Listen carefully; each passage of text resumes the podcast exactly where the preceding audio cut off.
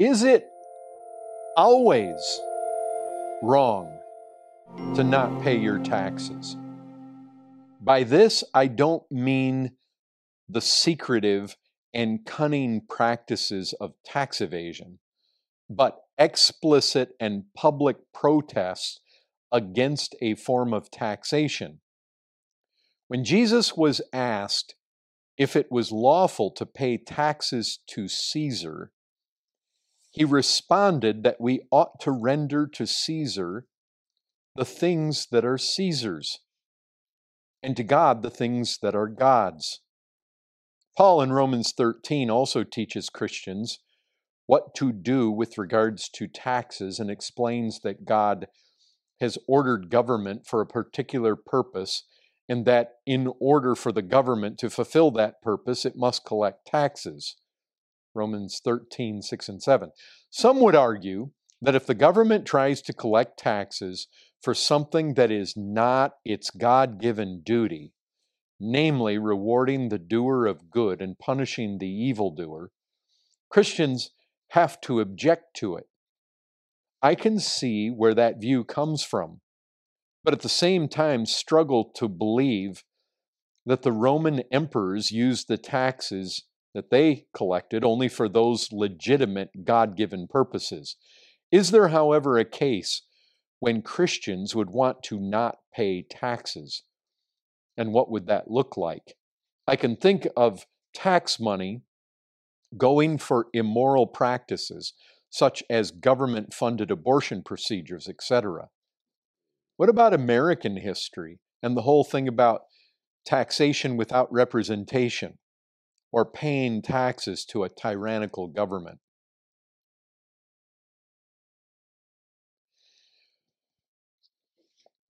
Let me ask you something. This, this is an easy question to ask here. Our American Revolution, do you remember we had a uh, Boston Tea Party. Do y'all know about that? What did we do at the Boston Tea Party? Threw the tea out of the boat. our, our some Americans dressed up like Indians, and they went out on the tea ships that had come over from. I, they probably came from India, but they were owned by the British, and uh, they threw all the tea in the harbor. You can imagine if you lived in a colony and you were being taxed. And I'm sure those Americans liked the tea. They had English blood and Irish blood and Scottish blood and Welsh blood flowing through their veins, most of them. And so, yeah, some of them came from Germany and wherever, Austria. But the, the, the fact is that to have your taxes just indiscriminately raised and you have no representation in London. So basically, people people that live around the United Kingdom, they at least have representatives in parliament. They've got a voice. But Americans had no voice. So they threw the tea in the harbor, and they and they eventually, I mean, they went to war. They didn't want the British not only imposing taxes without representation, but the fact is that the redcoats could commandeer a house. They could come in and eat all your food, mistreat your family. And so imagine that. Imagine that the price of everything is just going up. Why? Because the king, the parliament, they see opportunity for bringing a lot of wealth out of the United States over to England. And uh, they're sending soldiers over there, and the soldiers basically have the right legally from the British court system established in the US. It, the, the, their own soldiers can can just come and go and they can commandeer houses and food. And you wouldn't like that if somebody did that to you. Now, is that a reason to not pay taxes? I have basically said in the United States that if I had lived during the time of the revolution, I would not. Eh, now, because I wasn't there and I don't know all the factors, it's difficult for me to say exactly what my attitude would have been if so soldiers did something to a family member or something like that happened. But just from the standpoint of taxation without representation, there's nothing stated about that in Scripture. There's no place in Scripture that says that as I honor the emperor, the emperor has to make sure that I have a congressman or a representative in Washington or in London. There's this, that doesn't exist. And so, just on that basis alone, I would not, if I was a pastor in 1776, I would not, just on that basis, I would not have been able to condone and lead the church in that direction.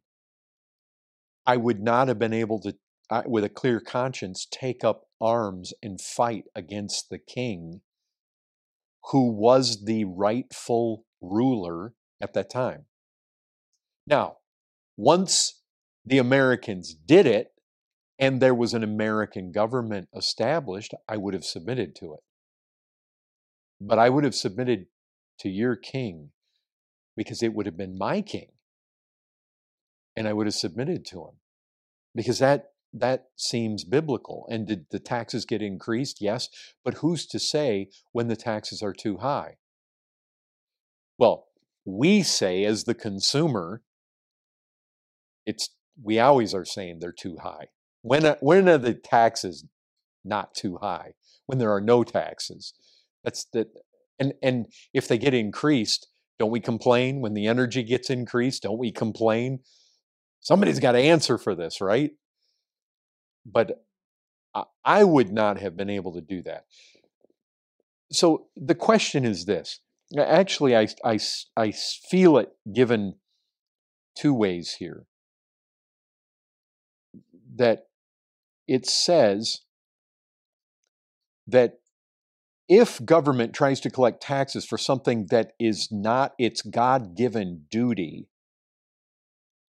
like it says in Romans 13, namely rewarding the doer of good and punishing the evildoer, if the government tries to collect taxes for something that's not its God given duty, do Christians have to object to it?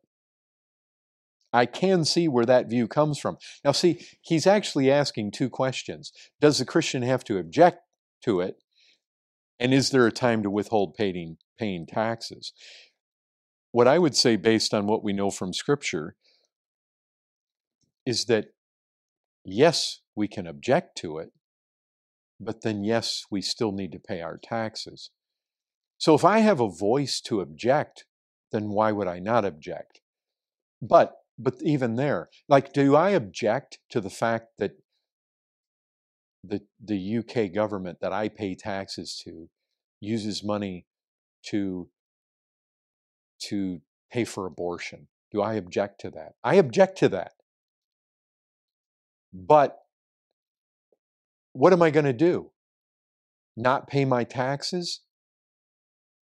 I mean, I think it's right to bring up the Roman government. They, they used money on all sorts of wicked things.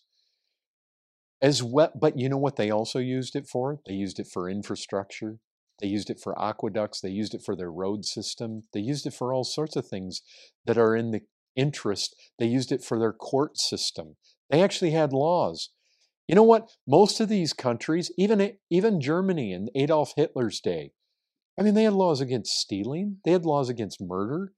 They had laws that basically made it, it made life manageable. It kept order in the society. And so, is there a place for me to not pay taxes because a portion of it might be used for a wicked purpose. Well, we don't see that. I mean, when Jesus said, Bring me the denarius, well, I mean, whose picture was on there? Do you know whose picture was on there? Which Caesar do you imagine? Augustus? Yeah, I just guessed. Um, but but I mean the fact is, if we look at the Caesars, we and we look at the Roman Empire, we see what they did. Certainly, certainly, as soon as Jesus says, "Render to Caesar what is Caesar's," that automatically assumes what all the governments of the world are going to look like. And you know what? Jesus is introducing a time when there's no there's no theocracy. In other words, there's no government system where God, like like Old Testament Israel, where you've got God who's ruling. That that's not the, the kingdoms of this world are not of that nature. As soon as he identifies Caesar, we see the very kind of government he's identifying. What kind? The worldly governments. All, all the all the different kings and queens and presidents and prime ministers and and the tyrannical sorts and the dictators and uh, all the pharaohs and what I mean fill in the blank all the different names that leaders have been given and and that's what he had in mind. That's what he was saying render to Caesar. He had he had exactly that kind of very uh, unsaved people leading and and doing what they do. And and there's no indication now can we object to it? Yes we can object to it. We can object to the fact that our money might be used. And if we have a platform for it is there a place to make that objection public well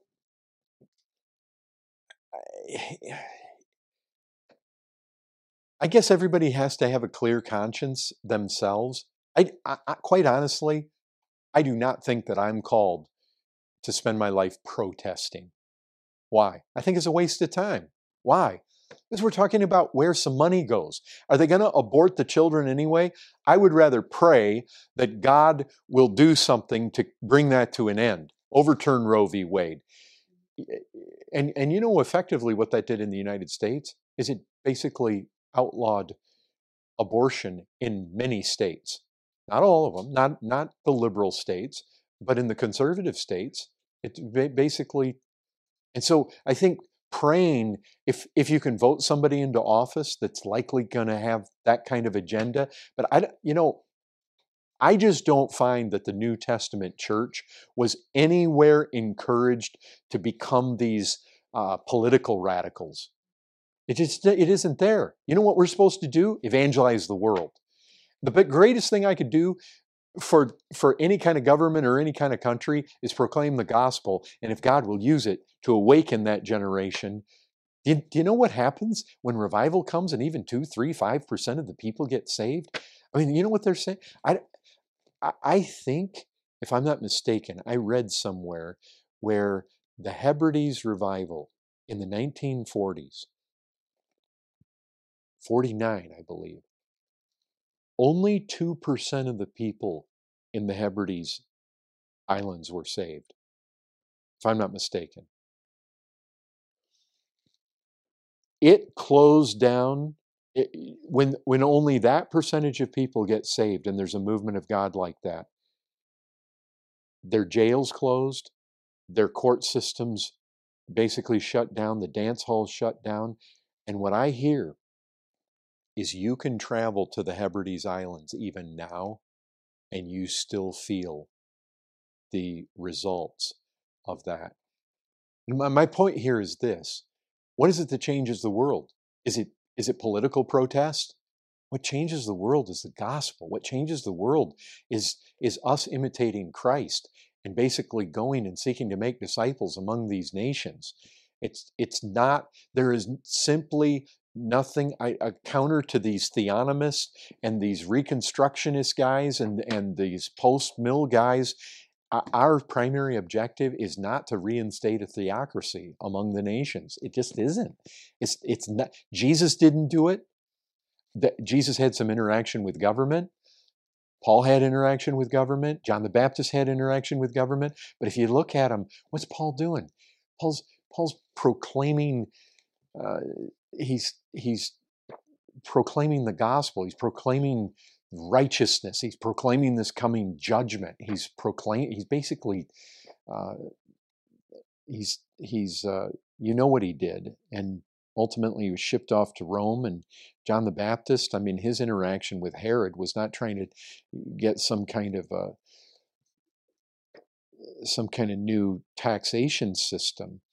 Uh, he confronted Herod about his adultery and uh, Jesus' interaction with government. I mean, you hear how he talked to Pilate. What was his basic point? Look, my kingdom's not of this world, or or my guys would fight.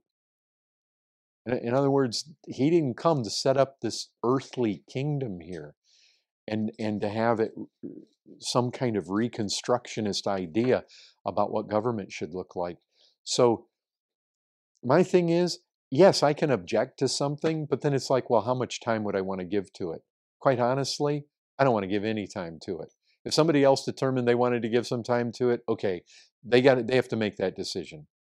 And I think one of the things that we want to we want to kind of weigh out is what is the likelihood that my involvement is actually going to matter? Because it, I want to use my my life wisely. And last thing I want to do is spin my wheels trying to bring about some political reform or taxation reform when my one puny voice is just I would rather pray that God would bring revival upon this country, God would have mercy upon the people, God would save. Why? Because that seems very consistent with Scripture.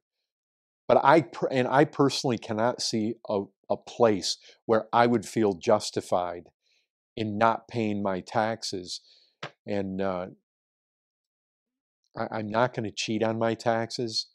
When God saved, when I was lost, I I was I did a number of things that I didn't, I didn't even know how. I, I, I don't even remember that I I so mindfully just rebelled against the IRS, the Internal Revenue Service. I, I, I just think after I got saved, I became, I just recognized I was shoddy with regards to my tax returns. And so I went to the IRS and I basically said, here's my situation. I told them I got saved. I now have convictions about these things, and I, I, I just think I probably owe taxes. And so, anyway, I ended up paying back taxes. But I just think whether it's, I mean, I'm a resident of the UK, and I believe I ought to pay my taxes here, and I'm a citizen of the United States, and I believe I ought to pay my taxes there. And I don't like it. I don't like how much they take. But you know what? If God tells me to pay it, well, I can look at it just like giving money to missionaries. Why? It's what God wants me to do with it. And I can look at it and think, He's pleased that I'm doing this. See, I think the, that comes down to the real question. Is there a time when you're paying taxes and you think God's not pleased? Because that would be the time when you would say, therefore I'm not going to pay him.